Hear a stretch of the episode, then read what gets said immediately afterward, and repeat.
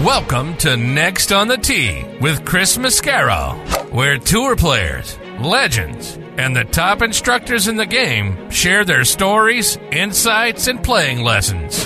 Join Chris every week as he talks with the greats of the game. You are the smartest guy I've spoken to on radio or television in my career. And Chris, again, you are you're knocking out of the park. You're like eight under par in this interview. If I ever have any research, I'm hiring your tail to be the research man. You're the best. You're a fantastic host and tremendously respected in the golf community. And yeah, Chris, you do an amazing job, and your listeners are super lucky to have you. And it's always my pleasure. Chris Mascaro is the king of the golf podcast. Don't miss him on Tuesdays.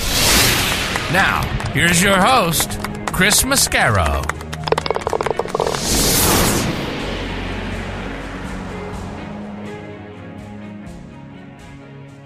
Good evening, folks, and welcome to Next on the Tee. I'm your host, Chris Mascaro, and boy, I couldn't be more excited about this week's show. I've got three fantastic guests that have become wonderful friends that I'm looking forward to sharing with you. We'll talk about who they are in just a minute, but here we are on the heels of a dominant win at the Players Championship by Scotty Scheffler. Scotty is starting to look a little Tiger-esque, folks. That was his sixth win in his last 27 events. So he's won 22% of the time that he's teed it up over that span. That winning percentage sound a little familiar to you? One better on FanDuel wagered $300,000 on Scheffler to win at the players at 10 to 1 odds. So that person brought home a cool $3 million. Golf Monthly said that better was a punter. We don't know at what level, NFL, college, CFL, we don't know. And if it was a punter, oh, by the way, nice job out of you for having 300 grand and the confidence, oh, by the way, to wager it on a guy whose last two appearances at the players was a missed cut and a tied for 55th last year. That guy's smiling from ear to ear right about now. We got a lot to get into tonight, especially with the report that the USGA and the R&A want to roll the golf ball back. So we've got a lot of opinions on that tonight. We're going to be sharing with you. Plus, could we see the the formation of a new big three right now on the PGA Tour with Scotty, Jon Rahm, and Rory trading the number one world ranking each week? Three guys from three different countries, a lot of different bandwagons to get on. And look, we love those guys. We love Rory. We love Jon Rahm here in the U.S. too. So a lot of really passionate golf fans have three great guys that they get to root for that are essentially trading the world number one golf ranking every single week, it feels like. So we've got a lot to talk about with respect to that and a lot more going on around the game of golf. On a side note, a quick shout out to Jerry Kelly for becoming the oldest player to make the cut at the Players Championship at 56 years old. You go, Jerry Kelly. Finished the tournament one under, tied for 54th, but ahead of the likes of Gary Woodland, Justin Thomas, Adam Scott, Will Zalatoris, last year's PGA Tour Rookie of the Year, Sahith Theegala, and Kevin Kisner as well, not to mention all the guys who didn't make the cut. So again, congratulations, Jerry. Well played. Okay, on to tonight's show, and here's the lineup that I have in store for you. One of the very best instructors in our game and the host of the Golf Kingdom TV show, Rob Strano, is back. And as you guys know, Rob's a great friend of the show, always makes this segment so much fun. Looking forward to having Rob here tonight and, and getting to spend some time with him. Following Rob, 1983 PGA champion and two-time players champion Hal Sutton will be here. And oh, by the way, folks, both of those guys, Centenary Golf College alumni, right? If I told you two Centenary College alumni were going to be here tonight, you might be shaking your head like, who, who could that be? Well, you got one of the best instructors in our game in Rob Strano, and then one of the legends in our game, Hal Sutton. Both of those guys from Centenary, both of those guys here tonight. Then we're going to round out tonight's show with 21 time winner between the PGA Tour and the Champions Tour, John Cook. Always enjoy spending time with Cookie. He's got a lot of great stories and insights. Looking forward to having him back as part of the show tonight. He'll join me a little bit later on in the hour. So there, I told you so. Hard to beat this lineup tonight. We're going to have a lot of fun, and I want to thank all of you so much for tuning in and taking the journey with. You know, I always like to start things off by reminding you about our friends over at the McLemore. As you guys know, my buddies and I have gone there for our annual golf trip the last two years. and it's such a wonderful place. The accommodations that they give to you over there are fantastic. The practice facility is great, complete with the driving range and the Himalayas putting golf course. Plus, they've got a six hole short course, which is a great way to either warm up before your round or a lot of fun after your round with your sandwich and a beer in your hands. So great stuff that they have available for you there. Plus, the on premise restaurant, which is called the Craig, has great food and service. And to say the course is spectacular, it just doesn't do it justice. It's co-designed by our good friends Bill Bergin and Rees Jones, and PGA Tour caddy and another one of my favorite guests here on the show, Kip Henley, said, outside of Pebble Beach, it's the most beautiful 18th hole he's ever seen. Golf Digest agreed, naming it the best finishing hole in America since 2000, and Links Magazine doubled down on that, naming it one of the top 10 finishing holes in all of golf. See for yourself how outstanding the course and the resort are by going online to themclemore.com. I also want to remind you about our friends over at TaylorMade and their all new Stealth 2 driver. If there's one thing all golfers want from their driver, it's distance. But there's actually two things we all want distance, and let's not forget forgiveness. That's why TaylorMade designed the Stealth 2 driver with even more carbon for even more forgiveness. To learn more about the new Stealth 2 driver from TaylorMade, visit them online at TaylorMadeGolf.com. Okay, now back in making his 16th appearance with me here on the show is one of my all-time favorite guests and one of the all-time great instructors in our game, plus the host of the Golf Kingdom TV show, Rob Strano. You can watch the Golf Kingdom on Amazon Fire TV, Blab TV, and Roku. Plus, you can also subscribe to his YouTube channel. And folks, Rob is just one of the all-time great people you get to meet in this life, and I'm very excited he is back with me again tonight here on Next on the Tee. Hey, Rob, how are you, my friend?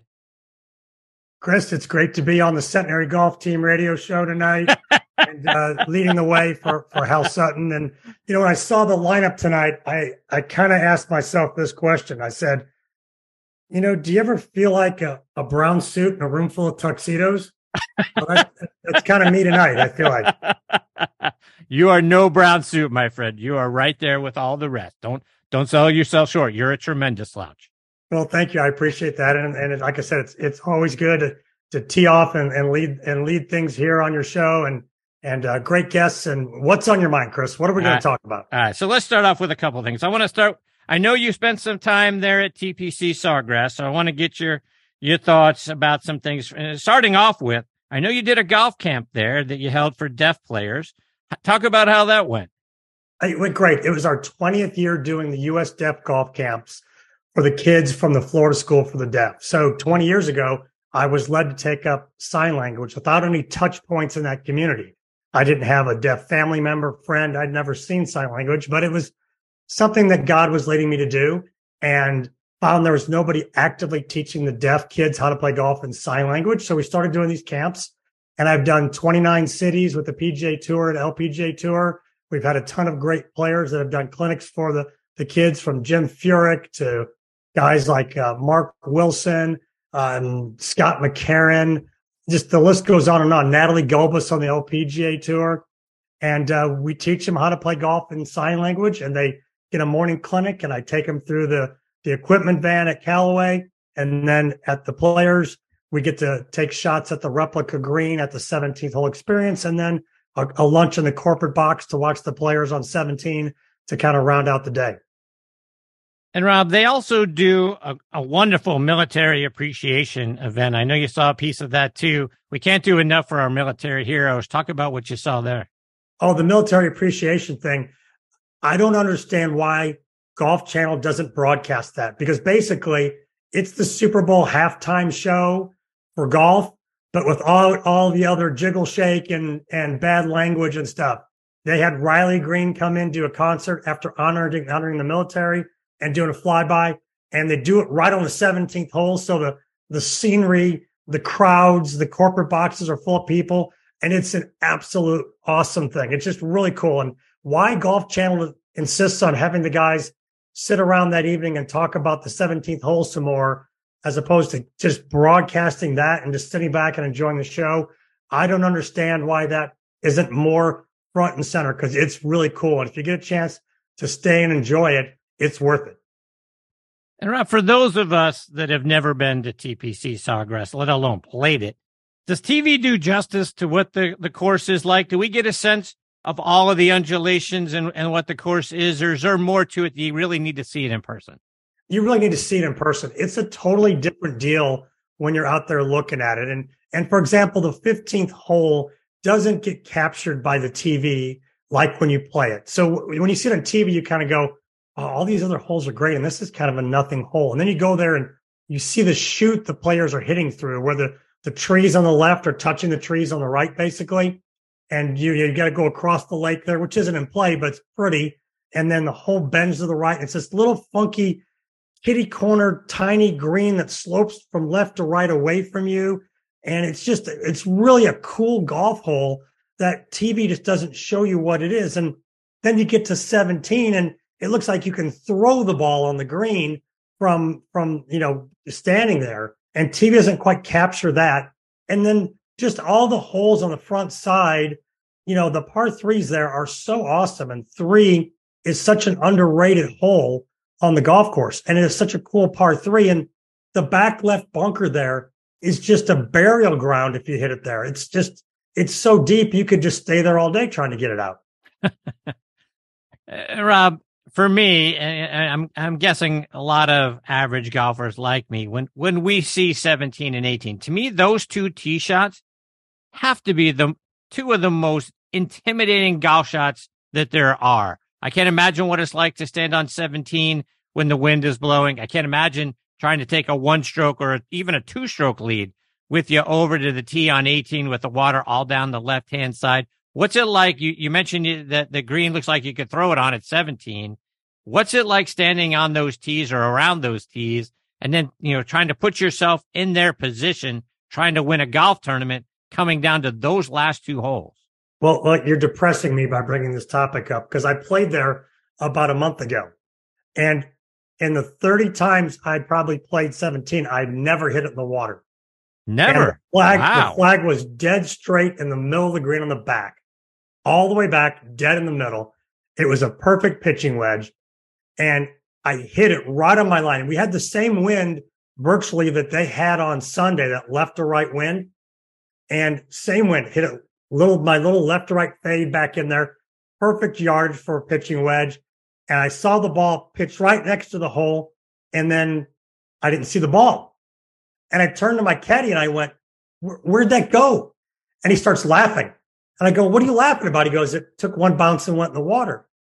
And I go, what? He goes, yeah, I forgot to tell you that the, uh, the back of the green there, that's the hardest part of this green right now. They're firming it up. And I probably should have told you to bring it in there a little short of the flag. So we walked up there. My pitch mark was literally like three feet left of the hole. Wow. And the ball took one bounce into the back into the water. So I was depressed. Then I got up on 18 and once again had never hit it in the water on 18 and tugged one a little bit into the water and then made birdie on my, my second ball. Hit, hit another one down the fairway, hit an eight iron in there and made birdie on, uh, you know, net birdie uh, on my second ball. So the tee shots, the tee shot on 18 to me isn't as hard as, as it may look on TV. Um, just because I'm left to right player, I aim just inside the bulkheads and just unfortunately, like I didn't do, just make sure it doesn't go left. And there's a lot of room. And like I was curious about what Scotty did on Sunday because he hit it over the crowd. And I was like, you know, you kind of take a yardage to the bend there and hit it straight on that line so you don't hit it through into the rough. He could have hit probably a four iron off that tee and kept it in the fairway and then, you know, they're four or five iron up to the green. So that was curious to see, but you know, the, in person, they're a little different looking than you see on TV. Rob, changing gears just a little bit. You recently spent some time with a former players champion and Fred Funk on your TV show. What was it like talking with Fred? Oh, Funky's awesome. We had the best time on my show. He was a great guest. And, um, you know, we talked about some, some different things about his game and his career. And we talked about like back when he was at Maryland, you know, he didn't make the team at Maryland. He had to go to a JUCO and then came back to Maryland. And he, he told the story of which I, I'd never heard in, in the one of the qualifying rounds on like the fourth hole, which is a par three, he made a 12 and there's no water. He said he hit it left over in some junk and proceeded to keep hacking at it till he got it out and made 12, and that cost him qualifying for the team. So then he went to a JUCO and had to come back, which which was a funny story. And we talked about like the skins game and the fact that he just, you know, in that skins game with Tiger and Annika, and um, I think Freddie was the third player. He he just he he won like 15 skins and just smoked everybody on that. And of course, that's the that's the infamous one where he wore the skirt after Annika drove it past him like the third hole, which he said that was we knew that was going to happen. He said it was only a matter of when, and she did it real early in the round. That's fantastic. So, Rob, the golf world is a buzz today. As you know, the USGA and the R&A came out with their decision to roll the golf ball back for elite players. Your thoughts? What do you think about that decision?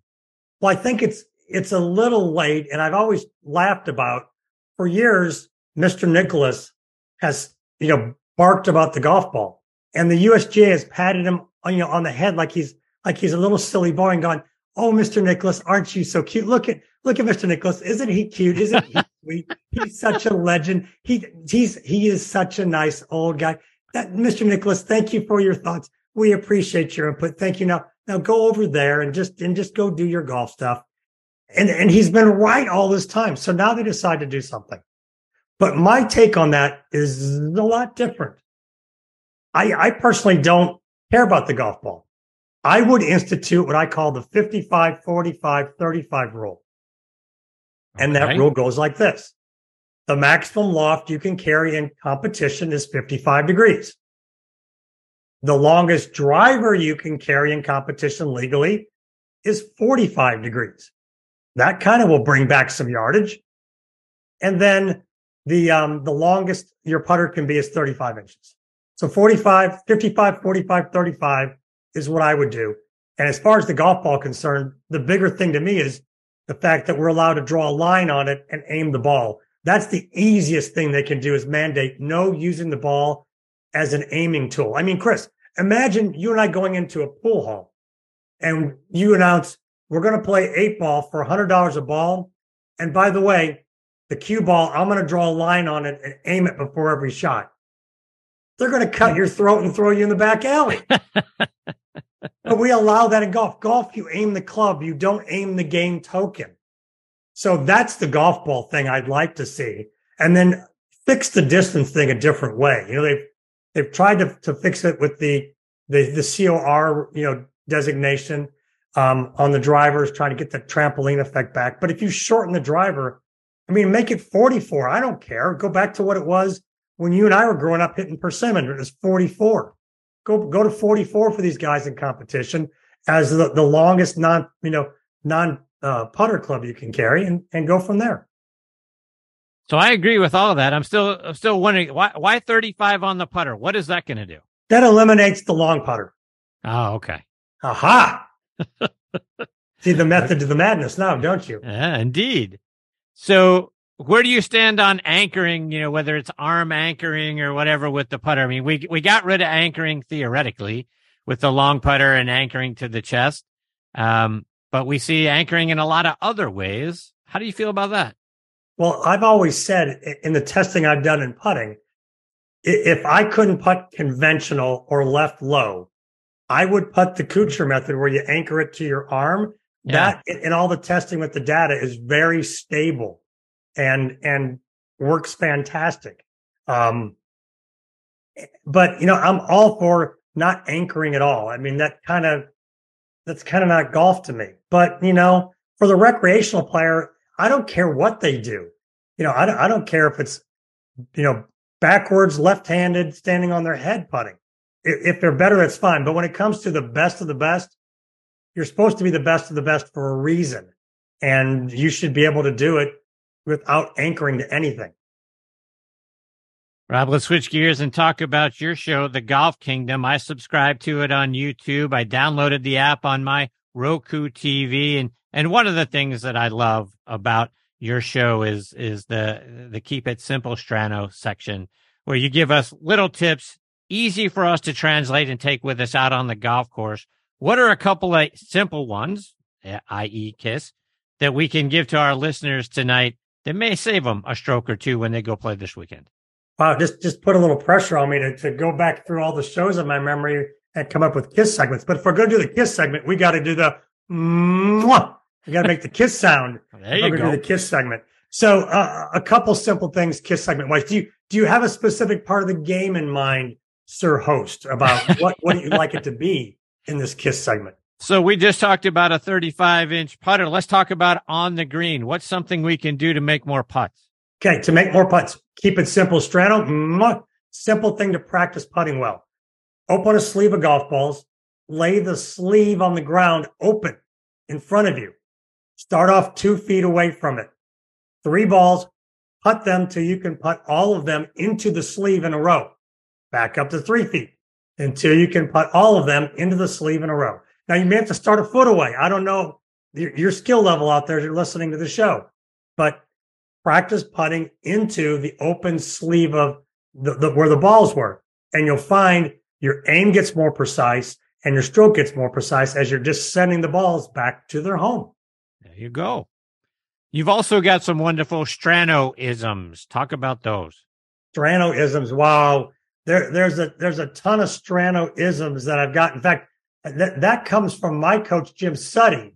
Um, he had Suttieisms. And so I, as I started to, to coach, I, I came up with things I was saying that were kind of my things. I was like, we're going to call these, uh, you know, Stranoisms. So one of my Stranoisms is prepare, don't hope. I see a lot of players that when they're working on their game or they're in a lesson, they just rake one ball over after another and just try to hit it, hoping they do it right. And I'll say, look, step back, give me a couple practice swings or drew the, do the drill we're, we're doing and prepare to do it right. Don't just pull over ball and go, I hope I do this right. I hope I do this right. You find that they get somewhere faster by preparing rather than hoping. I think we all do a whole lot of hoping.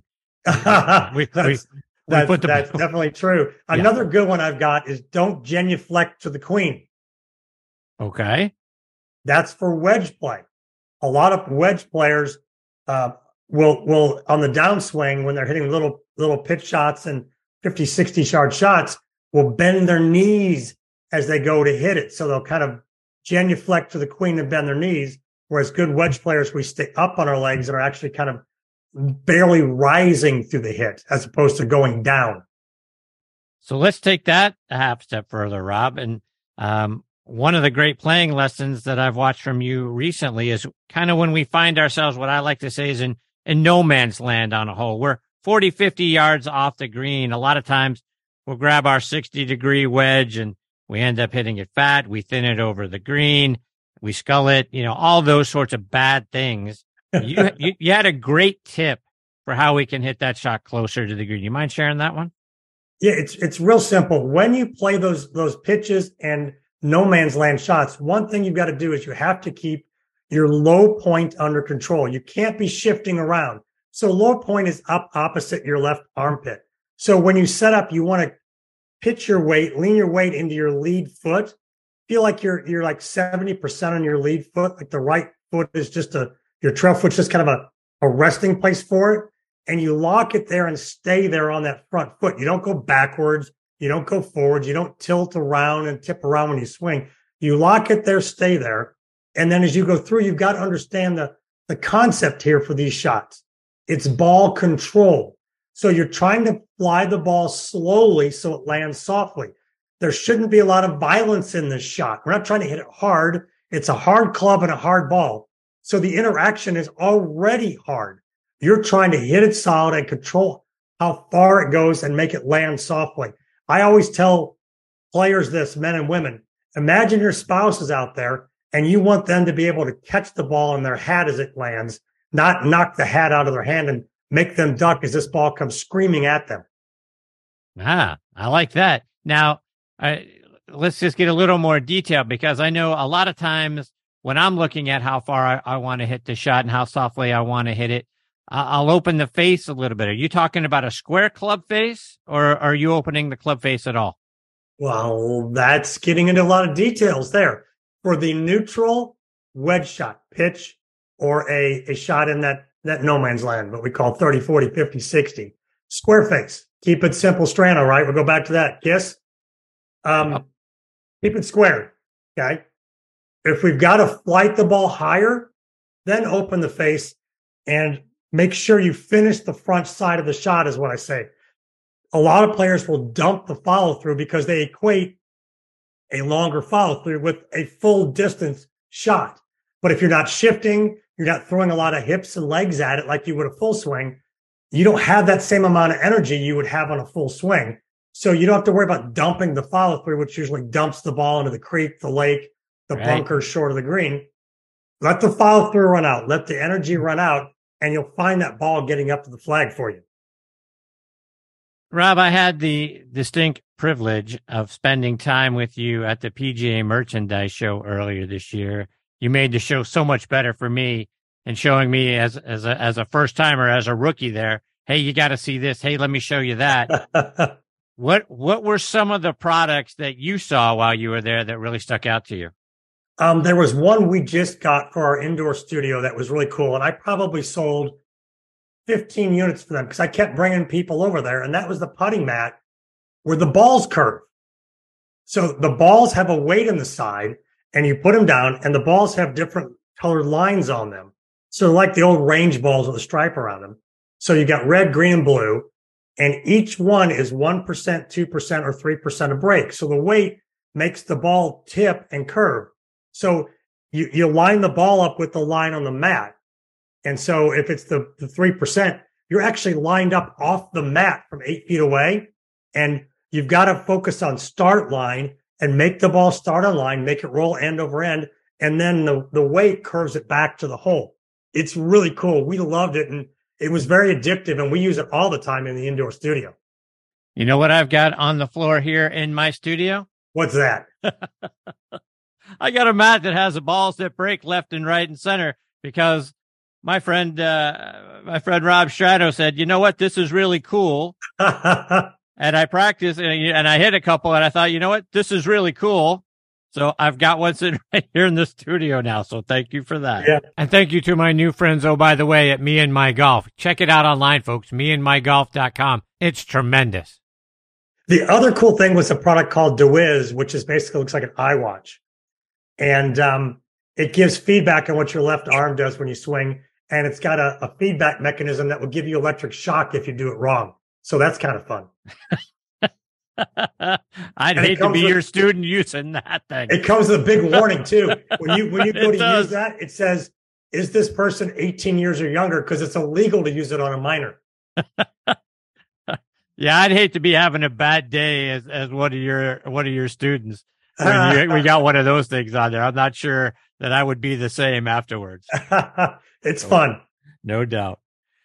Rob, one more before I let you go. And, and, you know, my next guest is Hal Sutton. You guys both played your college golf at Centenary College there in Louisiana. You came a little after Hal, but what was it like, you know, watching a, a recent Centenary grad having so much early success on his PGA tour and kind of following in his footsteps?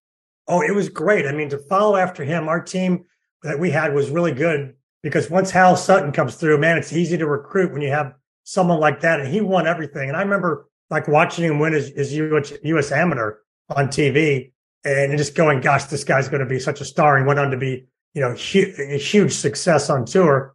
But, you know, it was great to watch him um, when he was in town and, and the times he would be around and, and to watch his swing and how under control he was because he was really really a great ball striker. When you talk about someone who could who could put it where he wanted to just at will it was just it was really fun to watch and just kind of let that wash into you. Because I, I grew up with the Haases and Goalbys at St. Clair Country Club in Belleville. So I grew up around tour players and grew up around watching them and and letting being able to absorb that and I was always a great copycat. So to be able to watch Hal and how he did things and how he swung and, and, and the way his game was, you know, it was something that I was used to absorbing from being around that.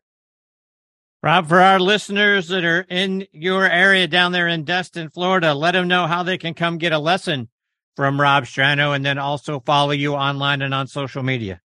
Well, you can check out everything about the academy at stranogolf.com. In the upper right corner, you can hit book now and see my schedule and get on it. And we can help you with your putting, wedge game, full swing. We, we do it all. Uh, the indoor sanctuary, we call it, is where we have all our technology. So you can rent time in there. It's also at stranogolf.com. I'm on all the social media platforms, but the big one is the Golf Kingdom TV show. As you mentioned, we have our own YouTube channel. All the shows are there. They are all on Roku also. And there's a few of them on Amazon Fire as well. So we're out there at the Golf Kingdom. Um, 76 shows, season five. Wow. Good for you, my friend. And they're so much fun to watch. Thank you. I, we have fun doing them. Rob, thank you so much for taking time out of your night to come back and be a part of the show. You're always fantastic, and you make the segment so much fun to be a part of. I hope we get the privilege of catching up with you again soon, my friend. Hey, always great to be on the show. And it's, you know, in, in college golf, the number five player, they always go off before the four, three, two, and one. Well, on the Centenary radio show tonight, you got the number one guy teeing off last, and you you put me out ahead of him. So I'm the I'm the two, three, or four guy maybe the five guy leading off for Hal Sutton here. Indeed. Rob, take care, my friend. All the best to you and your family. We'll catch up soon. Thanks, Chris. See you, Rob. That's the great Rob Strano. Again, the show is the Golf Kingdom. You can subscribe to it out on, on YouTube. You can download the app on your Roku TV. It's on Amazon Fire. It's so much fun. It, it is truly a variety show. Rob does a great job of making learning simple and fun. You talk about keep it simple Strano in the, in the Kiss piece. But Rob, Rob has so many wonderful ideas. He is so creative and teaching you how to do things. It makes the show a lot of fun to watch and it's, it's, you, you're going to learn something. You're going to get better, just like what he shared with us with, with the, with the sleeve of golf balls and putting it in there. And, and we're all going to start making more putts because if you aim small and you're going to miss small, I think that's, that's where you go with that. You're going to make a lot more putts. And then, like I say, the 40, 50, 60 yard shot that he teaches you, and he's got that on a on a recent episode. You can watch it again out on YouTube. You're going to make that shot a lot more. So you, no more fats, no more sculling it across the green. You're going to get it close. You're going to save par, make birdie, depending on what hole you're on. But Rob's a great guy. He's one of my favorite people on the planet, and hopefully we get the privilege of catching up with him again before too long. Okay, before I get to my next guest, Hal Sutton, I was talking with Eddie Dry, VP of Domestic Sales for Srixon Cleveland Golf at the PGA Merchandise Show earlier this year, and I said, Eddie, I like your CBX full face wedges. How can they help an average player like me play better? Here's what he had to say. An average player, I use one, and I'm in some lies that you can't even believe. And I need all the help I can get. And the face is bigger, and the grooves go all the way up and all the way out to the toe. So if I, you hit it on the toe, you miss it, bam, there's a groove. So I like that. So I carry a, a 58. There you have it, folks. Try the new CBX full face wedges from Cleveland Golf. I want to tell you about something else I saw at the PGA Merchandise Show, and that's me and my golf. And they're offering 10% off their brand new range of training aids. I visited their booth and loved their breaking ball putting mat, which allows you to practice breaking putts at home on a traditional putting mat. I've got mine right here in my studio. They've just launched their own golf glove and they're offering next on the tee listeners 10% off the whole range. Use code CHRIS10 for 10% off. That offer expires March 31st of this year. Check out their great array of training aids online at meandmygolf.com. With many years in the business, menswear brand Conxstruct has finally launched its green golf collection, sustainably produced using renewable solar energy and recycled fabrics. Hit your best shot in their performance enhancing polos, quarter zips, and bottoms. Made with four way stretch, quick dry, and UV 50 plus protection. From solids to bold, eye catching designs, Conxstruct Green is the perfect piece for making the best memories on the greens. And the best part? You can head to conxstruct.com and that's C O N X S T R U C T dot com and use code Chris for 20% off the green collection today. All right. Now back and next on the tee with me is PGA Tour legend Hal Sutton. Hal's a great follow on Twitter at Hal Sutton Golf. He's got a podcast of his own. It's called Be the Right Club Today. You can watch and subscribe to that also on YouTube. It's also available just about everywhere you get your podcast. And for those of you who haven't joined me before when Hal's been a part of the show, and you may not remember what a great career that Hal had, let me give you a quick reminder of what should be a World Golf Hall of Fame resume. He was named the 1980 College Player of the Year, won 14 times during that, that college career at Centenary. He was a two-time All-American and led Centenary to the NCAA tournament. He was a two-time Trans-American Athletic Conference Player of the Year. Like Rob mentioned in the last segment, won the 1980 U.S. Amateur Championship. Hal turned pro in 81, got his first win on tour in 82 at the Walt Disney World Classic. And that year he was named the PGA Tour's Rookie of the Year. 83, he was named the PGA Player of the Year because he won the Players Championship and then the PGA Championship. And how about this? He beat Jack Nicklaus by a stroke in 83 at the PGA. And then later on his career, he beat Tiger by a stroke at the 2000 Players Championship. In 98, he won the Tour Championship here in Atlanta, captained the 2004 U- U.S. Ryder Cup team, and he backed up his 14 college wins with 14 more on the PGA Tour. Finished second 18 times, 135 top 10s, and 239 top 25s.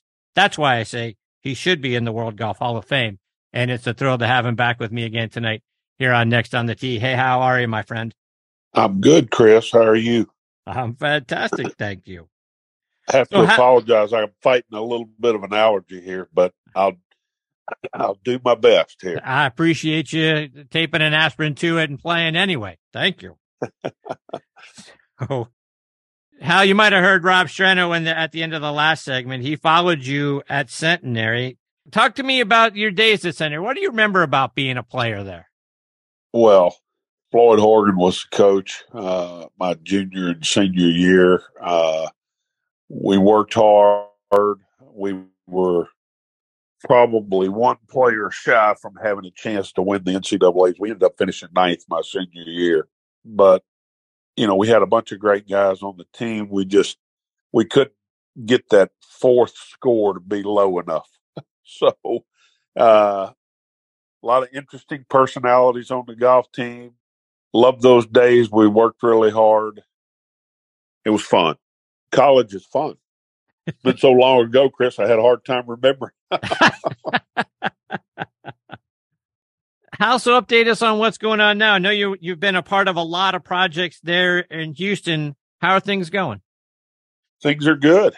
Uh, the academy is doing well. We we made some changes at the academy, but it's doing great. Jamie Fraser's running it for me, and uh, Jamie Marshall's also teaching there, and uh, and then I'm I'm there once a week, maybe sometimes twice a week, and doing a little teaching. But I'm actually building a golf course, uh, Darmore Club, which is west of Houston. Uh, having a lot of fun doing that. It's a tribute to CB Macdonald and Seth Rayner. We used the templates that they created uh, to build a golf course, a beautiful piece of land that will look very Scottish, and uh, fun doing that.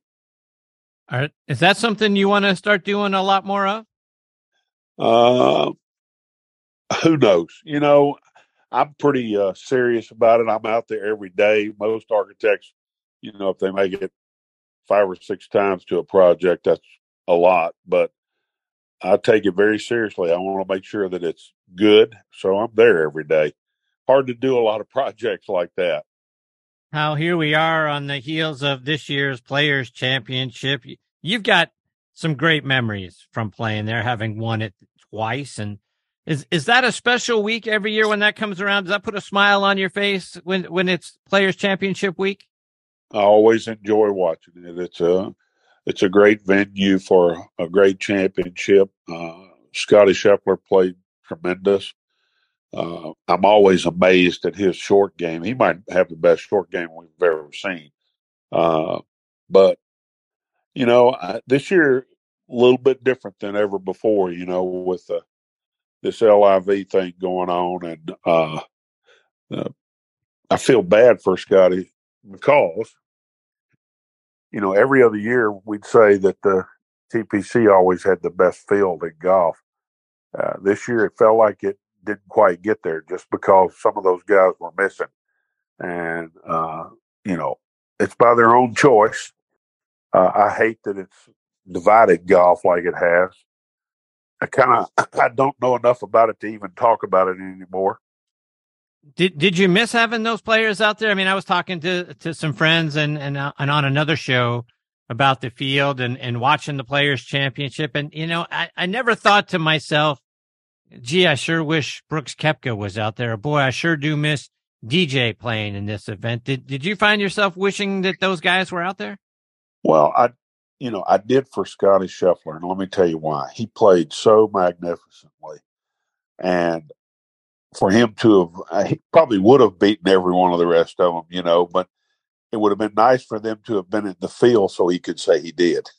Mm-hmm. And uh, there will always be that, uh, well, not everybody was there. And he doesn't deserve that because he played, like I said, unbelievable. Uh, you know, I hate that it's gone the direction it's gone. I mean, uh, the tour was. I was always so proud to say I was part of the tour because, you know, it was the best field in golf in terms of where you could go play and play against the best players in the world. And charity was a big driver.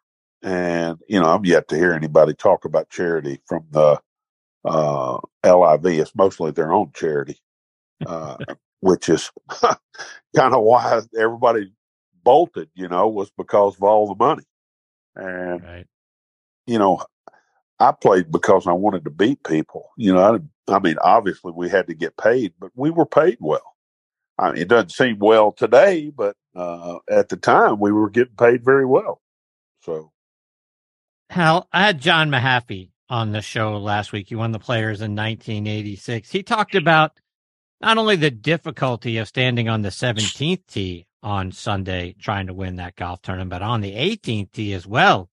We saw the water swallow a lot of golf balls this past weekend. And John said he used to like to hit a little cut, but there was no way he was standing on the 18th tee, taking the ball out over the water, hoping it was going to cut back over land. So, uh, just curious, you know, you obviously had to do that twice. You went to the 18th tee with a one stroke lead and pulled it off. What's it like standing on that 18th tee trying to finish off that golf tournament? Well, 18 is a really tough driving hole. There's no doubt about that. And uh, the first time I won there, uh, I hit driver kind of down the water's edge with a fade that went through the fairway, actually, uh, into the right trees. Uh, ended up making bogey on the hole, but still was able to prevail. Uh, the second time against Tiger, uh, he had the tee, drove it down there perfectly because he had the eagle 16.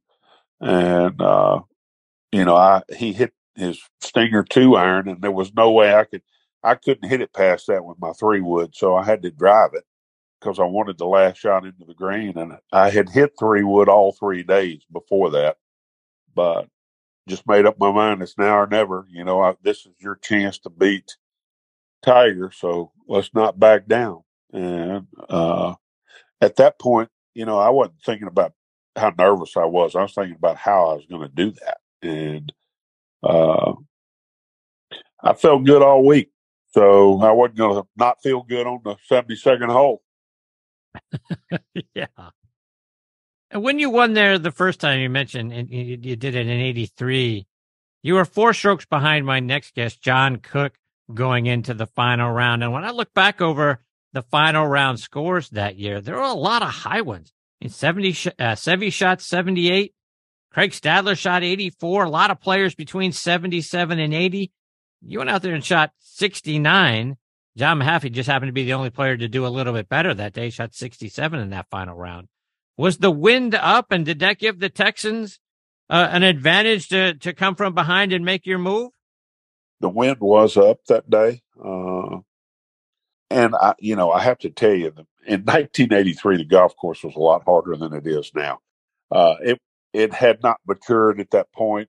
The 16th green, instead of setting down low and being kind of mild in the green, it was an elevated green with the water right next to it much harder hole than it is now. Uh, and several other holes were that way too. But, you know, it was harder than they wanted it to be, so they softened it some. Uh, when Pete Dye first did it, it was uh, a mighty test. Rob Strano earlier uh, this week sent me a picture of a kid's T-shirt that they were selling there at TPC Sawgrass. It has a picture of a golf ball inside of a crib with the phrase "Be the right crib today." Have you seen those? Rob sent me that same picture. Did he? yeah, yeah. I, you know, I'm just happy I said something that everybody kind of hung on to. You know, I, it was uh, never had been planned. It was just a moment of passion. I think I've told you this before, Chris. Uh, the ball was in the air. I knew I had the right club. It was right at the flag. And the only thing that could change things would be a puff of wind. And that basically was what I meant. You know, don't, don't, uh, no gust come up or anything else because it's, it's done if we can, if, if it'll just do what it's supposed to do right now. And how we've got a great scenario going on on the PGA Tour, in my opinion, with Scotty Scheffler, Jon Rahm, Rory McIlroy trading the world number one ranking. It seems like every week. I believe this is the best scenario for the PGA Tour because there's a lot of bandwagons to jump on. We've got three guys from three different countries that people can rally around versus having just one dominant player. Do you like the idea of having a dominant player? do you like the idea of what we're seeing now with with what I think Golf Magazine was saying. Could we have a new big three on our hands? It's kind of interesting that you say that. Uh, I think everybody is in love with the thought of somebody up and coming and becoming a dominant player until they get that. I think everybody loves the the the competitiveness of you know several players being for number one, but then when they finally get the uh, dominant player, maybe they're not as excited about it after they've got him. You know, everybody's trying to cut him down once he gets there. You know, it's amazing. Tiger, everybody trying to cut him down, and we all owe him some money. He made us all money by being part of golf. he brought so much money to the game, and is what I mean. And you know, I was happy he was there. You know, how so? The golf world is all a buzz today, right, over the USGA and the R&A saying they want to roll the golf ball back. I don't know your thoughts. What do you think about that idea? I think it's a great idea. Far too late. uh, I just think the golf ball's gotten out of hand. It's cost the consumer so much money. It's unbelievable. Changing golf courses and, you know, every golf course, uh, everybody that's a member of the golf course, they've had to lengthen their course. They've renovated and, uh, made some golf courses obsolete. Uh, money has driven the game for a long time, and the manufacturers want to make all the money they can, and they've sold the world on how much further the new driver goes. If you read the fine print, it says you got 110 miles an hour speed. but you know, it, it's it. The game is a lot more than just the distance you hit it, and it's turned into that, uh, which is a little bit uh, frustrating to me because John Cook, who's on next, we all worked on trying to hit the ball straight because that meant something. And uh, the straight ball doesn't mean as much as it used to mean. You've also talked about how different playing on tour is than what the rest of us do in regards to mistakes. When we make a mistake at work, four or five people know about that mistake, no big deal. When you guys make a mistake, millions of people know about it. We saw it on TV. We read about it the next day in the paper. And nowadays it's all over social media. Talk about the pressure that goes along with being out on tour. Well, today it's more than ever because of what you just said, social media. You know, guys they can't make a mistake because everybody in the world will know about it. And, uh, you know, everybody makes mistakes. And, uh, you know, there's a lot of pressure with trying to make a living on the tour. And then when you add trying to please the world in every aspect of your life, you know, I, I struggled with it, you know, and people labeled me, uh, more than I could do. And it got very frustrating because I wasn't living up to everybody's expectations. And, you know, I started buying horses and trying to become a cowboy instead of a golfer because I was trying to get away from it. And that was way back in the late 80s. And, you know, we didn't have social media and everything else. It was just what people said to you, basically, or what you read in the paper. Uh, now, if you pick up any social media platform, there's plenty of stuff on there to be frustrated about if you're doing anything. Hal, just a couple more before I let you go. And a few years after you beat Jack Nicklaus in the 83 PGA, you went on and won his tournament, the Memorial. You did that in 1986, just a few weeks after Jack wins the 86 Masters. What was that week like for you? Well, it was always fun to go to the Memorial because Jack was very, very uh, high presenting the nicest golf course we played and uh, the best experience in the locker room. Uh, you know, Jack was very serious about having the best tournament for, by player. And, uh, you know, their practice facility was fantastic. Golf course was always in perfect shape. So I looked forward to going to the Memorial every year. And that year, I was really hitting the ball well. So, you know, I was looking forward to playing there and happened to get lucky and win. I always felt like, you know, if you're playing really well, you know, finishing in the top 10, you know when you're going to finish in the top 10. You're playing that well. But getting in the winner's circle required some luck as well. So I was fortunate there. Well, winning that, what's it like coming off the 18th? Because Jack played well that week too. He finished tied for fifth. You walk off the 18th green, a winner, you get to shake, uh, shake Jack Nicklaus's hand and win his tournament. That's got to be a huge accomplishment. Well, he was my idol growing up. So yeah, it was uh, uh, it was always fun to be in his presence because you felt like uh, you were in, in golf excellence's presence, and uh, everything he did, I tried to copy. Uh, the way he approached the ball from behind it, you know, I always thought, you know, my dad, we'd watch him play, and my dad, he would stand there and line it up, and my dad would look at him. He said, "Well, that's good enough for Jack Nicklaus. That's good enough for Hal Sutton, don't you think?" And he, you know, he was always promoting me, uh, following whatever he did. So, yeah, I admired Jack a lot. How before I let you go, remind our listeners again, how can they stay up to date with all, all the great things you're doing about your academy? How can they follow you online and on social media as well? Well, Hal Sutton Golf Academy. Uh, we've got our own website. Then uh, I'm on Twitter most of the time. We're on Instagram at House Sutton Golf, and then uh, I don't know how else.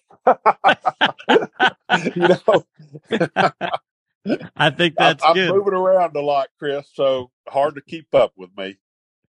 Hal, I can't thank you enough for taking time out of your busy schedule to come back and be a part of the show. It's always a huge thrill to get to spend some time with you.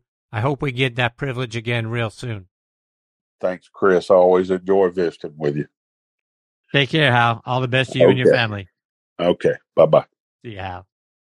That is the great Hal Sutton. And again, a guy who should be in the World Golf Hall of Fame. That resume to me is right on par with a lot of the folks that are already in the World Golf Hall of Fame. So I, I just, I, I shake my head every time we get to this time of year and we're looking at the, the, the guys and, and gals that get inducted into the hall and, and Hal Sutton's name is somehow not there. I think that the hall is not complete without Hal Sutton, without Dave Stockton. I'm going to be tooting that horn for a lot of years. Okay, before I get to my next guest, John Cook, I want to talk to you about Two Under men's performance briefs. They're the unofficial underwear of the PGA and the 2020 Ryder Cup team. Rickie Fowler is their global ambassador, and over 50 other PGA, Korn Ferry, and Champions Tour players wear them. Just to mention a few, like David Toms, Jerry Kelly, Justin Thomas, William McGirt, Scott McCarron, and Chris DiMarco. The Joey Pouch technology provides the ultimate male asset management, delivering maximum comfort from the tee box to the boardroom to the bedroom. Use code NEXT20 to save 20% off your order at 2under.com. That's the number 2 UNDR.com. 2 Under, performance in your pants. And you walk a lot of miles in life and on the course, so make sure you're walking in the right shoes. Skoni changes the game with an affordable line of the most comfortable, versatile, slip on golf shoes that can be worn anywhere. They're made with breathable microfiber fabric, spikeless treads, and an adjustable lace lock. And they're easy to clean, too. So spend less time changing shoes and more time living in them. Visit Skoni.com and use code NXT on T20. So next on T20 at checkout for 20% off. That's Skoni.com, S-K-O-N-I.com. They're also available at golf specialty retailers and green grass pro shops nationwide. Okay, now back in next on the tee with me is Champions Tour Pro and SiriusXM PGA Tour radio host and analyst John Cook. John is from Toledo, Ohio, but grew up in Southern California. He went back and played his college golf at Ohio State, where he was a three-time All-American. He helped them win three consecutive Big Ten titles from 1977 to 79 and the 1979 National Championship. John won six individual titles while he was there. He's also inducted into the Ohio State Hall of Fame back in 1986. John won the U.S. Amateur Championship in 1978, finished second to Mark O'Meara in 79. He also won several amateur championships, including the California State Am in 1979 and the Ohio Amateur in 78 and 79. He would turn pro later on in 79, got his first tour victory at the 1981 Bing Crosby National Pro Am, won again in 83 at the Canadian Open. In all, John won 11 times on the PGA Tour, 10 more times out on the Champions Tour. He has seven top 10 finishes in majors. He was named the 92 PGA Tour Comeback Player of the Year. And in 2013, he was inducted into the Southern California Golf Association's Hall of Fame. And I am very excited to have him back with me again tonight here on Next on the Tee. Hey, Cookie, how are you? I'm good, Chris. You are unbelievable. That is such a great introduction. And to follow Hal Sutton is we battled so much in the you know late 70s early 80s all the way through our careers. It's uh it's a pleasure to be with you chris. Thank you for having me. I appreciate you john. I want to start our time tonight by talking a, a minute about tom weiskopf. We unfortunately lost him way too soon late last summer and i know he was a driving force in your career. One of the reasons why you went to ohio state he was just announced as a the new inductee into the world golf hall of fame Talk about his influence on your life. You know what, Chris? This is it's really emotional to me. But what Tom meant to me, um, you know, just in high school, uh, I would get a call every once in a while. We'd be sitting at dinner, and you know, we somebody would answer the phone. It's Tom. Tom's on the phone. Uh, I didn't have a Tom in my my, my area and in, in, some of my friends. It was always it was Tom Weiskopf. Tom Weiskopf's calling me. Goodness gracious, that's it was amazing to me. And you know, I always admired him, and not even I mean, even before um, you know we got involved in the recruiting uh, process to go to Ohio State. I, I loved his golf swing. I loved the way he carried himself. I knew he was from Ohio. I was in Southern California, but we were Ohio people. Um, so you know, he was a huge influence uh, not only getting me to Ohio State, but also when I got to Ohio State and also got on tour. I mean, every, every time he came to Columbus, he would give me a ring either in my a dorm room or apartment or where, where, wherever I was living, and he wanted to go play golf. And that continued on, um, Chris, into my professional career where he would, we had played a lot of practice rounds together and he, he always had a message to me. He always said, observe the golf course. Ask what the designer, the architect was, what what's he asking you? And you know, that's why he's he's in the Hall of Fame, Chris, not only because he was a great player, not only because he was a great broadcaster, but he was a great architect as well. And so the influence that he had on my career playing practice rounds, asking me questions, me asking him questions. Um, it's a little, I mean, I'm so happy that his name is going to be in the Hall of Fame. I think it's a little late, honestly. And I can say that with a clear conscience because he should have been in the Hall of Fame years ago while he could get up there and accept the award and let people know on who Tom Weiskopf was. And you know, I, I miss the man dearly. He was a big influence in my life, Chris, and uh, you know I, I'm I'm happy that his name is in there, and I I, I appreciate the fact that uh, he is going to be in there. I think it's a little late, but I'm happy that he's gotten it, his name in there. Yeah, John, and I guess that that's where I feel like there's a hole in this, and that it it is late. I mean, I hate the fact that we lost him, you know, a few months ago, and now he's going to be inducted into the Hall of Fame, and he's not going to get the moment to kind of drink that all in, feel how special that is, feel him, you know, the honor it is to be in the World Golf Hall of Fame. He's going to miss all of that, and and, and it, that that just sort of rubs me wrong that the Hall waited this long. Yeah, you, are right, Chris. And uh, Lanny Wadkins and I, for years, I mean, I got into television probably, you know, eight, ten years ago. And Lanny and I have been beating this drum for a long, long time. And we're happy that he got in. Um, it was a little bit, a lot like Ken Venturi. He was really wasn't able to appreciate the fact that he was going into the Hall of Fame. Um, he did get in before he passed, but he was not able to attend and uh, express his feelings. And Tom's not; he's the, kind of the same way. So, um, but we're happy his name is in there. Deserves to be in there. He has such an influence in the game, uh, Chris, in so many facets of the game. And it, if anybody out there is listening and they want to know why would he be in as a broadcaster, go back and listen to some of those masters calls. Right. Go back and listen to some of what he had to say when he was sitting on 13 at Augusta National. It's just incredible the insight that he had, not only in the game of golf, but the architecture of the game and just being part of the game. Yeah. Couldn't agree with all of that more.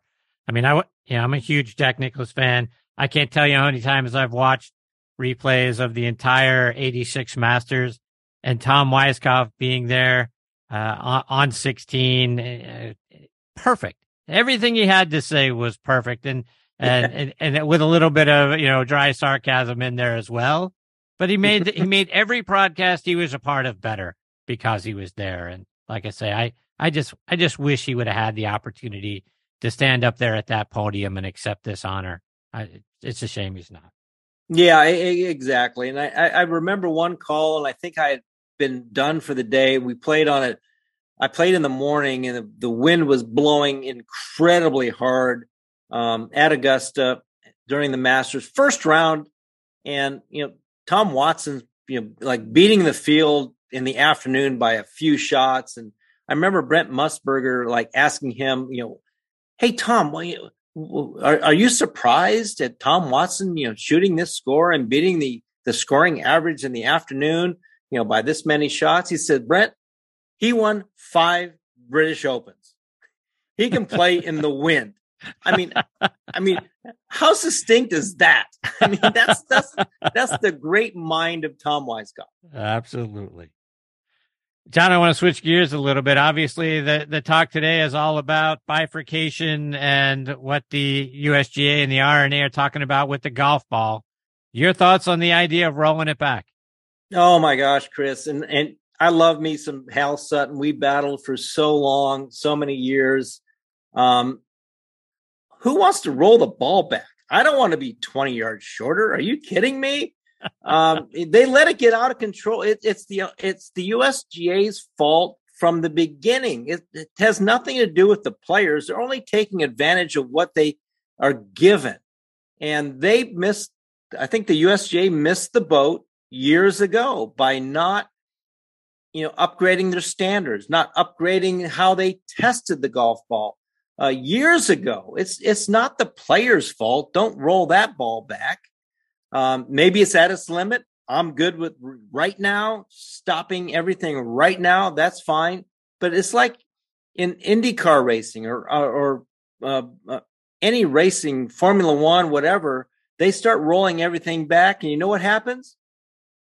The engineers outrun them, and they figure out a way to make it better anyway. So I, I, I don't understand this.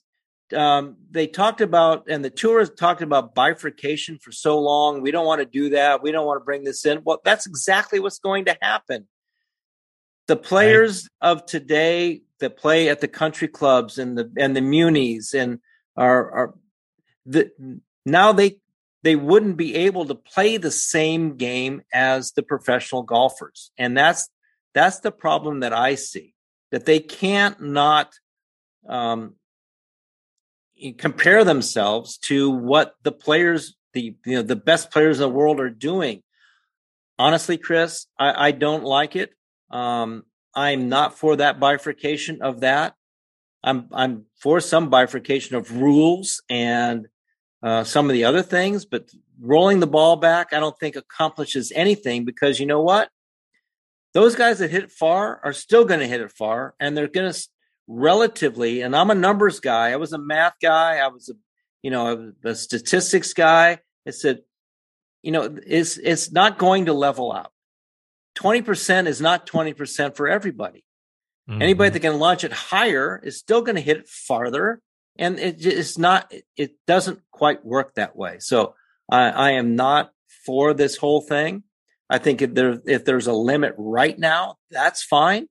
But you can't roll things back and make professional golf at the highest level go back a step or two to make things equal because it won't be equal. Do you think there's some chance like we're in a what a 6 month sort of let's talk about this thing period and then if it gets adopted in August then in in January of 26 eh, you know it, it will start. Do you think there's any chance that over the next 6 months they they someone gets to them and just says, you know, hey, look, this is stupid. We're not going to, we don't like this, the players, whoever it is. And there's some chance that, you know what? Okay, you're right. We won't do it. Yeah, I, I think the the manufacturers certainly have a big say in this. They've already made their statements that they're not for this. Um, I think as professional golfers, you're probably going to have, you know, you're going to have both sides of the issue.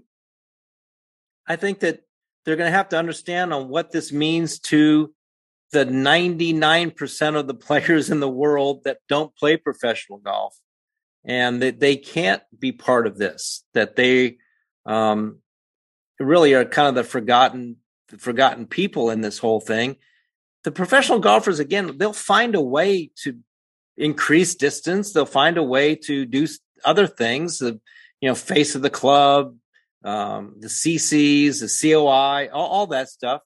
You know, these engineers are not stupid. They're not hired in these these these equipment companies by you know just because they need to hire somebody.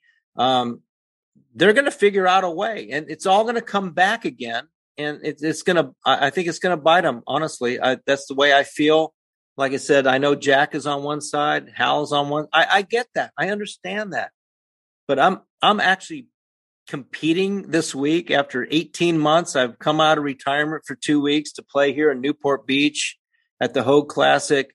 Uh, next week at the Galleri Cla- uh, Classic there at Mission Hills, where I grew up and spent a lot of my time. I don't want to hit the ball 20 yards shorter. Honestly, get this. I don't, I don't want to be that guy. So um, I want to keep the distance that I have so I can be competitive because the longer players are going to still be long and the shorter players can't get the ball up in the air quick enough to take advantage of it. So I'm I'm not for it. Switching gears a little bit, John. Here we are, a couple of days north of the Players Championship, and thanks to a five-hole stretch on Sunday, Scotty Scheffler walked away with with the golf tournament.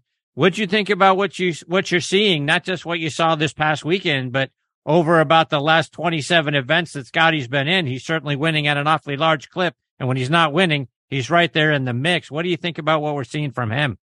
You know, Chris, I've I've, I've been in this media part um, now for a few years, and I've we've covered college golf, we've called, covered amateur golf, we've covered Korn Ferry, we've covered PGA Tour.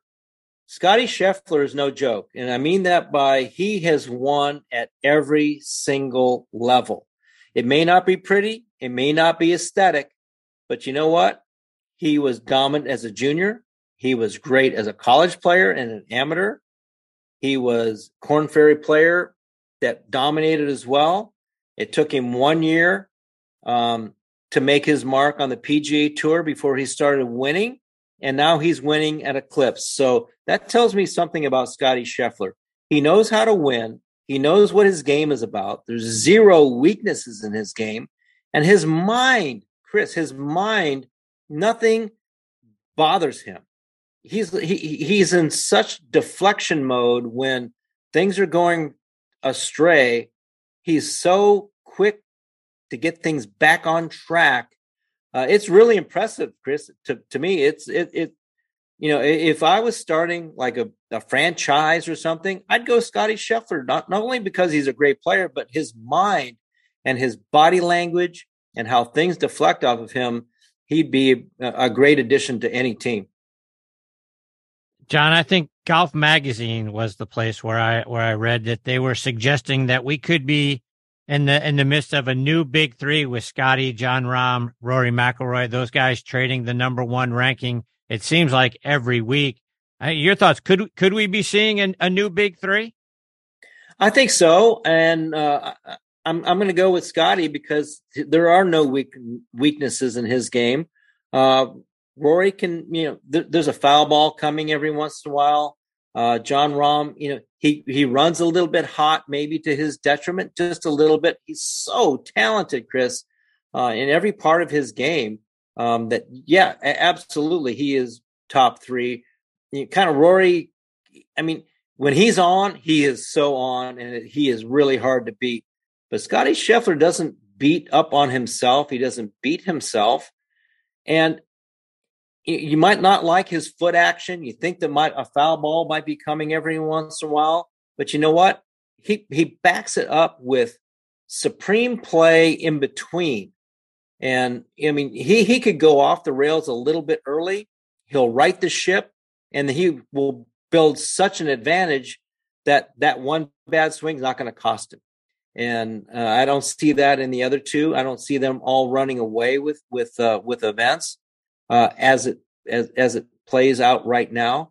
Um, but those are the big three, and I think that they're going to be a little bit interchangeable for the next little while. I don't see um, any of the other top tens kind of creeping in there unless the Masters happens to fall in uh, Patrick Cantlay's place, or ha- happens to fall in Schauffele's place, or happens to fall, you know, wherever it may be, uh, to get them in that that uh, that discussion of the top players in the world. Those three right now are are uh, far above uh, the rest of the field.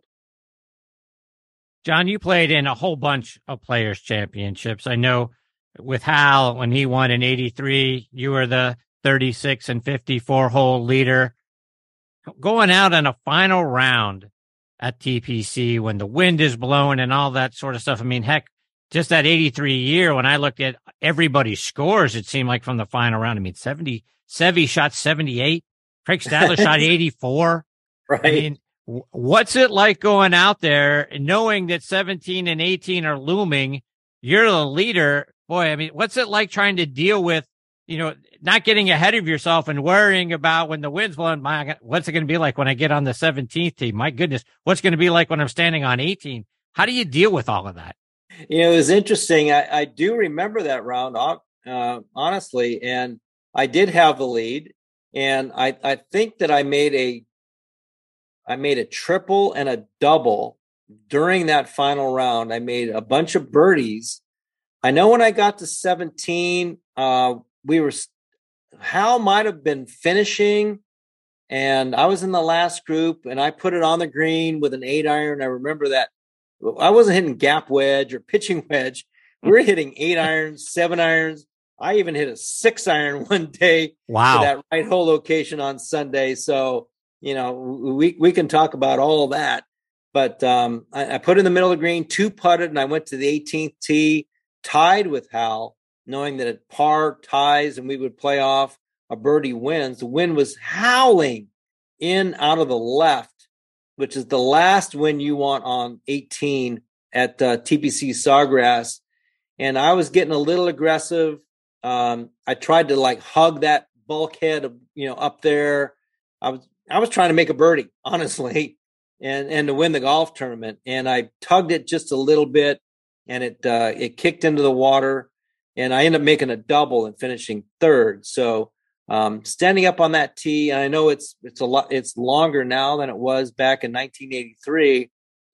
But you know what? It was you know coming down the wire with Hal, you know, great respect. We battled, you know, in college years, amateur years, um, for him to win there at the Players, um, and coming down the stretch with myself, having that chance to win my first big event.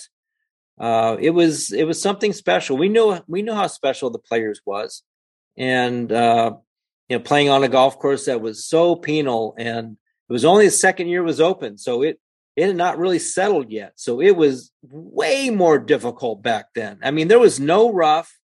If the wind blew and you hit a ball offline, you had no idea where it was going to go. There was zero containment on the golf course, and um, it was way more penal back in the in, in the 80s than it is now. Uh, there's no way that you could shoot, you know, back then, you know, in the double digits under par. It just was. It was that difficult. So um, I can tell you that uh, it there was just danger on every single shot. If you played well and you hit a lot of fairways, you would hit a lot of greens. If you struggled off the tee and couldn't quite figure out where the wind was blowing from, it was very very difficult. Six iron on seventeen, really? Holy yeah, cow. yeah.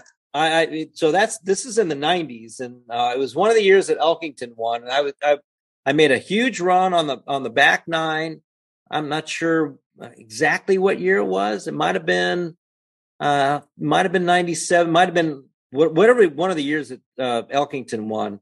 Um, and that right hole location, I think it was like 148 yards, but the wind was ripping from the left and in. And it's one of those just hold. I mean, what what other kind of shot am I going to play? I don't know what other kind of shot I'm going to play, honestly. So I just tried to chip like this little six iron try to get it to maybe the center of the green, see what happens on 18. And you know what? I flushed one. The wind kept ripping. It hit just over that bunker on the right, rolled down to about, you know, two and a half feet. I made a two wow. and went to 18 and hit driver three wood, Chris. I hit driver oh, three wood to 18 that day. That's how hard the wind was blowing. These guys don't hit, they have zero idea on how hard that golf course could play. Wow, that's amazing.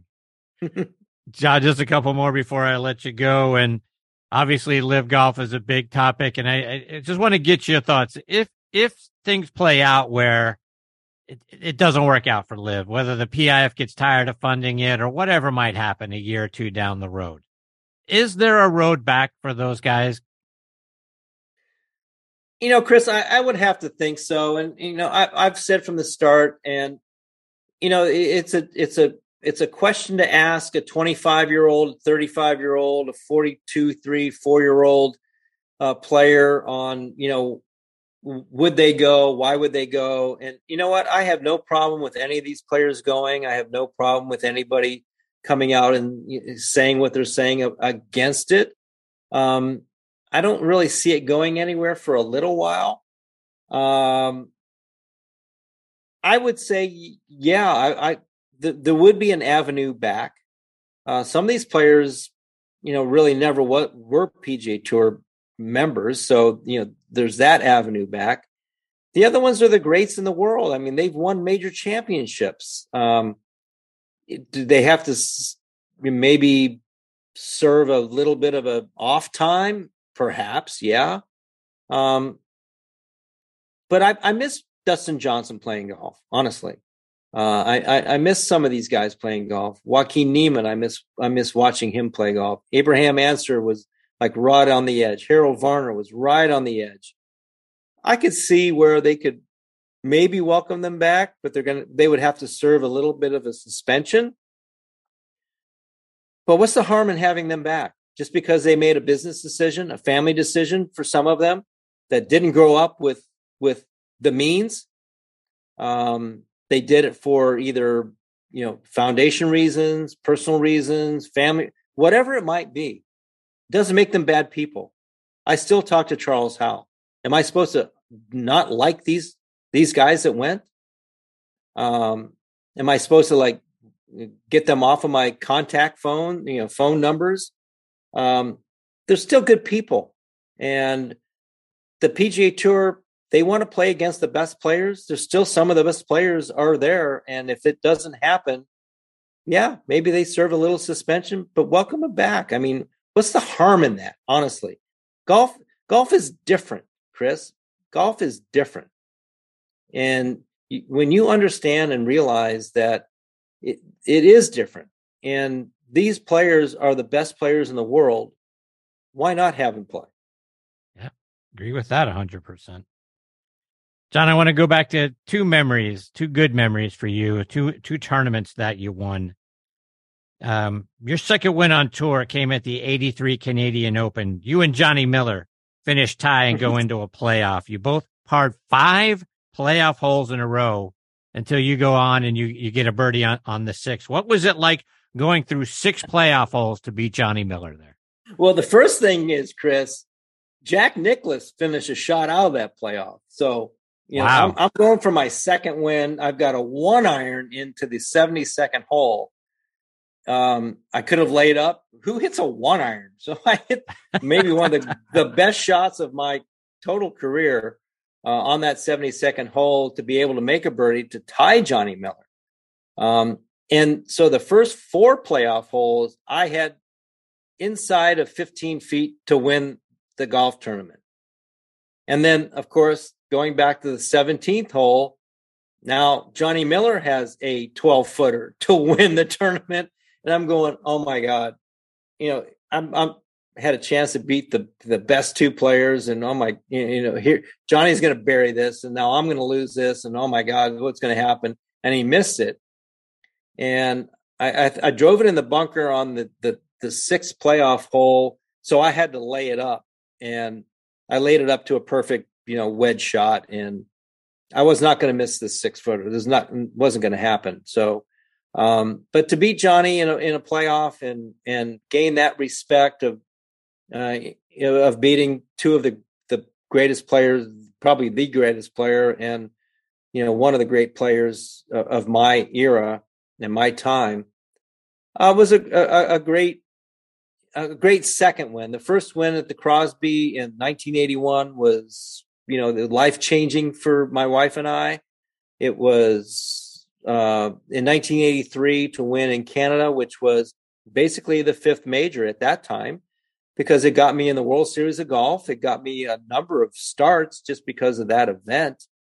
Um, so it was uh, it, it, was very very special. I, I hold that uh, really dear to my heart to win a national championship.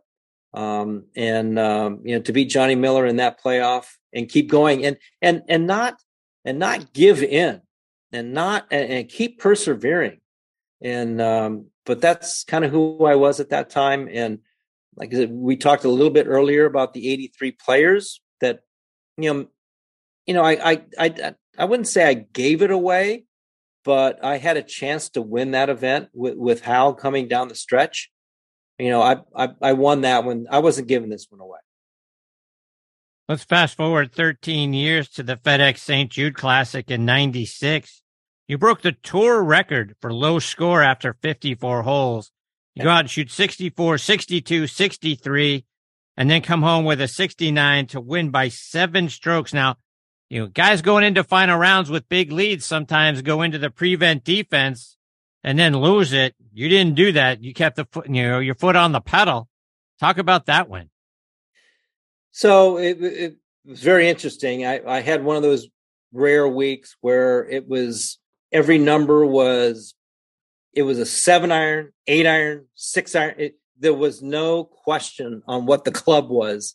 Um, it was one of those rare weeks that that happens. But uh, I remember warming up on Sunday, and my great friend, mentor uh, Ken Venturi was on the call, and uh, he came up and he he didn't say much.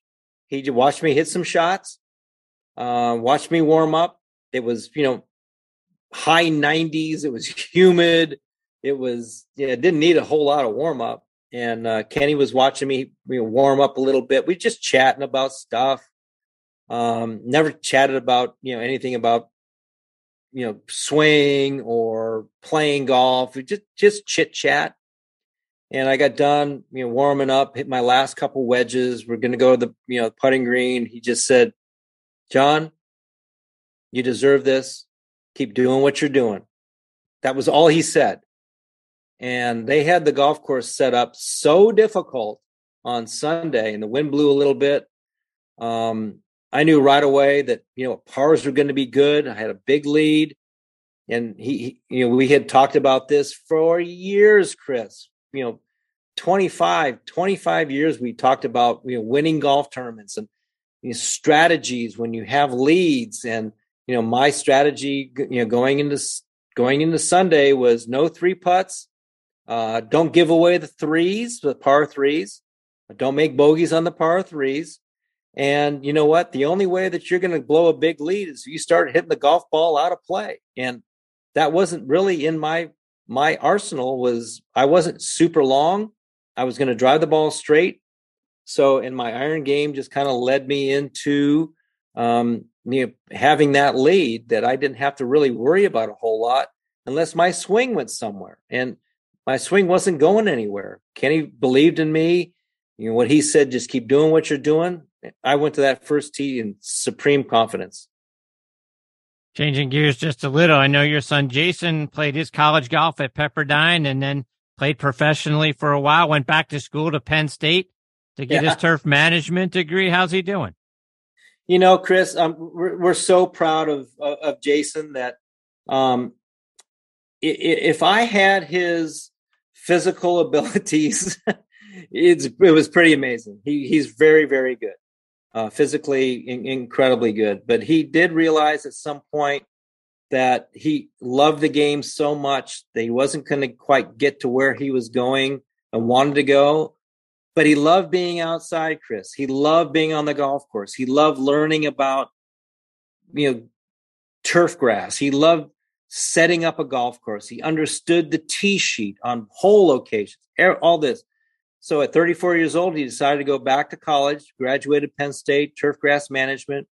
Uh, he's down in uh, Austin, Texas. He he's working with Discovery Land Company, um, and you know he's has a chance to stay in Austin, Texas, at Driftwood uh, Golf and Ranch, or they might move him somewhere else and he could he could be on a new build somewhere else but we're so proud of of jason and where he's been what he's done um, there's very few in that industry chris that has a resume of a professional golfer that understands golf understands turf management understands growing grass setting up golf courses and building golf courses so um, you know, we're really proud of him, and we hope that he continues on this path because he could be really, really good at it. And uh, he's he's enjoying himself. He's just kind of looking for, you know, what's his next assignment going to be? Could be in Austin, could be anywhere that uh, Discovery Land is at, or it could be somewhere else. Who knows? So, could we see John and Jason Cook build a golf course together? Oh my goodness, that would be an absolute dream come true, Chris. Uh, yeah, I, you know, it, it, as I wind down at 65, um, you know, always looking for opportunities. I'd love to. I've I've I've designed five golf courses uh, through my life. I, I, would love to be on uh, part of another build at some point and des- design. Um, I would not hesitate to to hire Jason as a um, as part of the build. Uh, it would be uh, it'd be incredible to uh, to work with Jason on that level, not just learning about the game of golf, but also learning about his world. I don't know a whole lot about his world. To listen to him talk and the passion that he has about uh, turf grass management and and building a golf course, um, I'm his dad. I can sit back and listen to him talk about it for an hour, and I would be I'd be honored to do that. John, before I let you go, remind our listeners how can they stay up to date with all the great things you're doing and follow you, whether it's online or it's over social media or on the radio. No, that's great, uh, Chris. I appreciate it. I do some work with uh, Sirius XM, PGA Tour Radio. I'm on with Craig Can uh, every Monday. Uh, I'm usually in his 6:30 hour, 6:30 to 7 o'clock hour with Craig Can on Connected. Um, I'm also still doing um, uh, work with, for uh, Golf Channel. Uh, I'm doing a lot of uh, PGA Tour events, doing a lot of the NCAA, mostly as lean analyst on on both of those. I do some opposite field events uh, on on for for Golf Channel. I'll do some champs uh, PGA Tour Champions events. Of course, on uh, Twitter, you, can catch me at John Cook Golf, and you can also on on um, on Instagram, same thing, John Cook Golf, and you know happy to follow. I I only do Twitter to answer questions. I'm not I'm not one of those guys that go out there on a limb, but Instagram I'll also answer questions. So um, I, am readily available and and and happy to answer some questions. Sometimes we'll get into some discussions. You know, sometimes it gets a little. You know, I I, I kind of voice my opinion a little bit every once in a while, but uh, it's a great discussion and I, I, I welcome any comments and any questions at uh, any point in time. Well, John, I can't thank you enough for coming back and being generous with your time tonight. Always a huge thrill to get to spend some time with you. You're fantastic, my friend. I, I hope we get the privilege of having you back on again soon. Oh, absolutely, Chris. You have great guests. It's such great conversation. To follow my great friend and and and rival for so long, Hal Sutton, I just uh, I love this. I, I, enjoy it. I love talking about golf. I'm so passionate about golf, uh, Chris. That's why I got into the the media part to you know being an analyst to you know still be part of television and, and radio. Um, I love this game. I want to promote this game. It's a game for the ages. Uh, I, I just love it. I really appreciate you having me on. Well, I appreciate you, my friend, and the passion comes through your voice, and that's what I love so much about having you as part of the show. Um, I wish you the best of luck at the Hoag. I look forward to to watching you over that weekend, and and uh, like I say, hopefully we get to have you back on soon. Anytime, anytime, my friend. Thank you, John. Take care. All the best to you and your family. You as well. Thank you. That is the great John Cook, folks. And as you heard in his voice and you heard in his answers, I mean, how great is that guy? I mean, get to hear the stories and the passion from years of playing and, and years of broadcasting and years of being a part of the game of golf that we all love so much. And you can tell why John was so good at it. Again, 21 victories between the PGA Tour and the Champions Tour. How great is that? And then to be, go on and, and be a great broadcaster of the game and, and a great ambassador of the game. And that, and that's where I think, uh, that I love John so much is, is that ambassador of the game piece because not only was he a great player, he loves to talk about it just like he said a moment ago. And that just radiates and brings people into the game. I mean, we all love to go out and play play golf whenever we get the opportunity. We all love watching it on TV or on an app or whatever and following our favorite players and that sort of thing. But it's when somebody brings the passion to every part of the game, every aspect of the game that John does, that draws more people into it. It makes the game more fun. It makes the game more accessible. It makes all of us enjoy it more. That's what I take from every opportunity that I've had to have John as part of the show. That's what I take away after his segment is just feeling better about the game of golf and feeling happier that I'm a part of it. And I get to be a part of uh, a show where, where John Cook has come on now five times.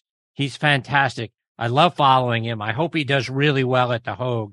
And I hope we're all privileged enough to have John back on the show, like I say, really soon. Okay, before we go any further, I want to remind you guys about our friends over at Edel Golf. Power and precision. Edel Golf's SMS and SMS Pro irons offer the ultimate in iron adjustability. Featuring the revolutionary swing match weighting technology, precisely dial in each iron to your swing by moving the heaviest weight to its optimal position for maximum performance. Learn more about them by going to edelgolf.com. And folks, do you sway and you're off balance in your golf swing? You know what? It could be your shoes. A golf shoe needs structure to provide stability and reduce sway. How can you tell if your shoes lack structure and are hurting your game? If you can hold your shoes by the toe and heel and twist it, toss it. Sqairz was designed for the perfect balance of structure and comfort. Isn't it time you tried Sqairz? Try the new Speedbolt at squares.com. That's S Q A I R Z com. All right, my friends, it is time for me to put a bow on this episode of Next on the Tee. I want to send out my sincere thanks again to Rob Strano, Hal Sutton, and John Cook for joining me this week. Scheduled to join me next week are our resident direction, uh, director of instruction, Tom Patri, will be back, as will PGA of America Hall of Famer Bob Ford. What a great guy Bob Ford is, and, and a huge privilege to say It'll be his fifth visit with me next week. Looking forward to having Bob back as part of the show. Another one of the top instructors of the game, John Hughes, will be here, and as will Jack Curry from Two Under and Skoni Golf, which, oh, by the way, won Best New Product at the PGA Merchandise Show. Jack will be here with me as well. Folks, you can find this show available as a podcast just about anywhere you get your podcasting content. In particular, you'll find us out there on Spotify, Apple Podcasts, Audio Boom, Player.fm, and Good Pods. And, and again, a thank you to those folks for making Next on the Tee one of their recommended podcasts. And my thanks to all of you for just being the greatest supporters in the history of podcasts. I'm very appreciative of everything you do for this show and all the support that you show it. Folks, until next week, hit them straight, my friends.